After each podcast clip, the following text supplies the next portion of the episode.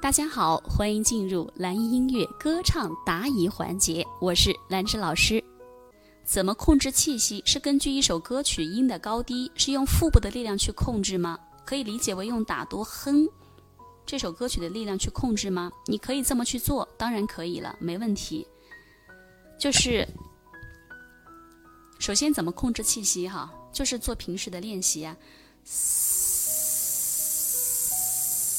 让你撕出的每个音的音量是一模一样的，一模一样的。然后，感觉你的气息是很均匀、平稳的撕出去的。这是一个吸呼，就是一个呼的过程，必须要经过这个过程。虽然听起来好像，哎呀，这个好简单，小儿科，你能做到吗？你能带到歌曲当中吗？原来我们上声乐课，先别唱歌，对不起，你先练声，二十分钟。先来气息，好，让我们的整个肌肉活跃起来，哎，气息的这种活跃度起来，然后让我们的气息更加的平稳，你再去带出发声，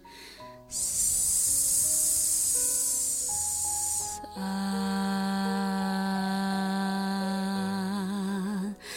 啊，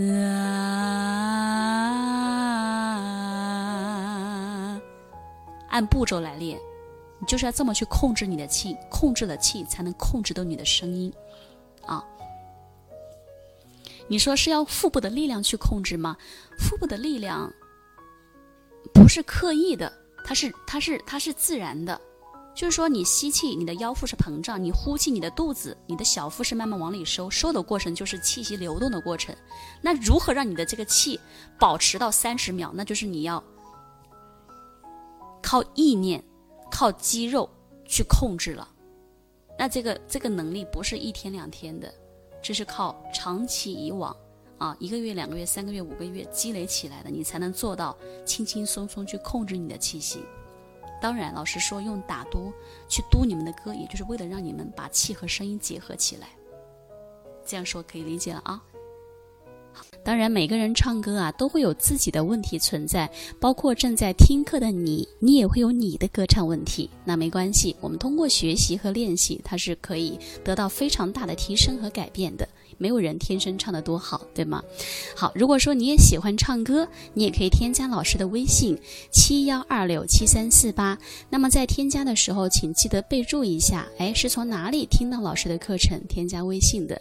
这样呢，我好我好通过一些，因为每一天我会开设一些。名额啊，因为每天加的人比较多，然后我看到你的验证的信息，哎，我就会及时的通过，然后你可以把你的歌唱问题，把你的歌曲可以发给老师，跟你进行交流和指导。